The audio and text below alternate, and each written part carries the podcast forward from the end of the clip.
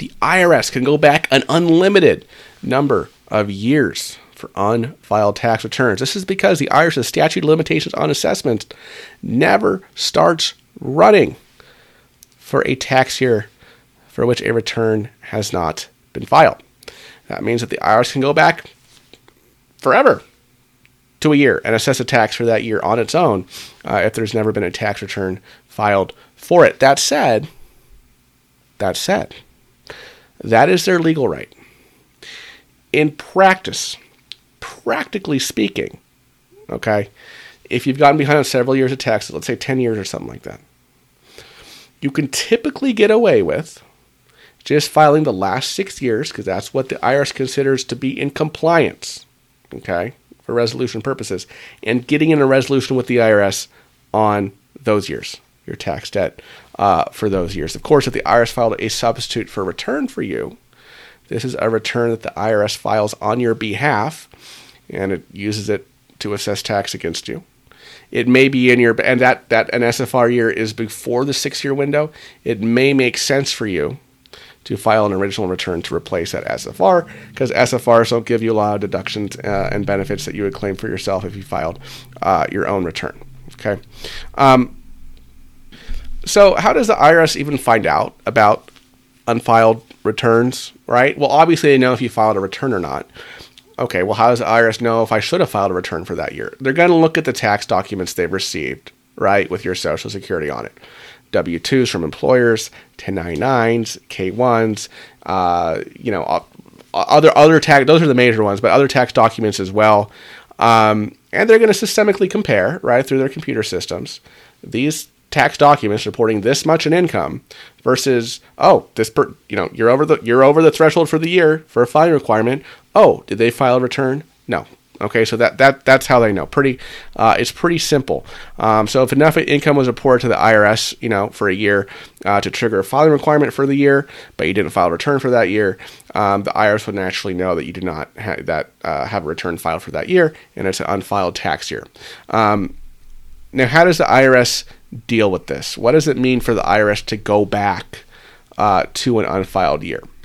And what the IRS would do is the first thing they would do is send you a notice, right? And it's typically um, the CP59 here.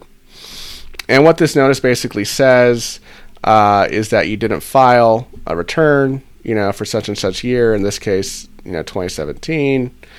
Um, and then they'll send you a few more CP notices, right? Uh, basically telling you uh, that you haven't filed, and then uh, the next one says like you should file, uh, blah blah blah. And let's say you ignore all those, right? Because you don't care, you don't open your mail. Uh, then what the IRS may do, it doesn't necessarily do it in every case, but we're seeing them do it more and more, quite frequently, as a matter of fact, is the IRS may file an SFR for you. This is a substitute for return. I'm going to create a whole video, a lengthy video, uh, here in the next few weeks about uh, the IRS SFR process, what an SFR is, how the IRS prepares them, and all that good stuff. So stay tuned for that video. Um, but th- yeah, they're going to pre- prepare this SFR, which is basically a, a substitute tax return for you because you didn't file your own tax return. Okay. Um, and it's going to calculate how much the IRS thinks you owe for that year based on the SFR. Uh, and then what uh, may happen is you may get one of these little beauties, uh, a letter 2566 Okay. Um, and this is a 30 day letter. Uh, this is basically telling you that the IRS did an SFR for you. Okay, you know we have computed your tax penalties and interest based on income uh, reported to us by your employers, right, banks, etc. As shown on page five of this letter. Okay, I'm going to go into this letter uh, in more detail in a future video, but basically, uh, this is um, a letter from the IRS informing you that the IRS has prepared an SFR for you. Okay, and then if you don't respond to that letter within 30 days, so if you don't respond to 2556 within 30 days, uh, the IRS may send you the notice 3219N, 3219N. Um, this is a statutory notice of deficiency. Uh, the 90 day letter uh, is what they're also called. And um, this letter basically describes uh, your right to petition the tax court, to petition the IRS uh, to to um, challenge uh, their calculation, right, of what you owe based on the SFR, um, as well as your right to simply file an original return for the year to uh, replace the SFR.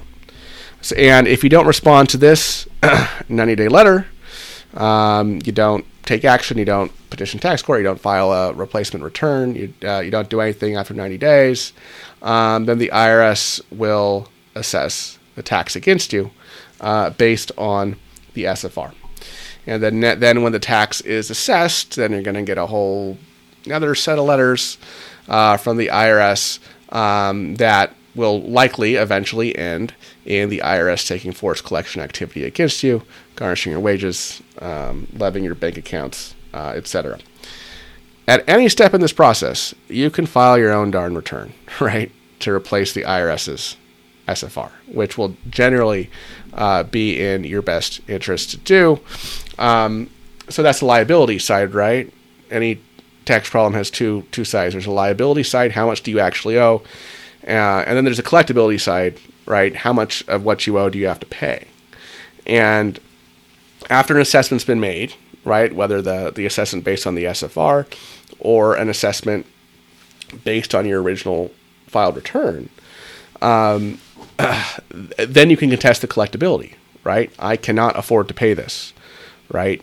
Um, and those are the, the tax relief options that I've spoken about in, in many other um, videos, right? You could submit offer and compromise, go for hardship based installment agreement, hardship status, or CNC status as it's also called. Um, and those are all options uh, available to you. Um, I'm going to go into more detail on this when I create the SFR video, but when the IRS assesses a tax based on the SFR, when that assessment is made, uh, the IRS's 10 year clock, uh, its 10 year statute of limitations on collections does start ticking. Okay, so just so you know. Um, uh, yeah, so just so, so, there's no confusion there. Because sometimes people get confused because it's like there's the assessment statute, which never starts running on a year, right? Uh, with an unfiled return, and filing the SFR does not start that assessment statute. Okay, the assessment statute is the IRS's time limit to um, uh, go to a tax year and assess more tax for that year, right? Never starts running with an unfiled year. The IRS's statute limitations on collections, which is its 10 year clock, okay, uh, to collect a tax after it's been assessed, does certainly start um, with uh, an assessment based on an SFR, right? And if you file your return and you get that, that balance lower, because the, about, the amount due on your uh, the original tax return you file is less than the amount on the SFR, you don't get a new uh, collection statute uh, date. Okay, um, it's it still will have started running back when the IRS did its assessment based on the SFR.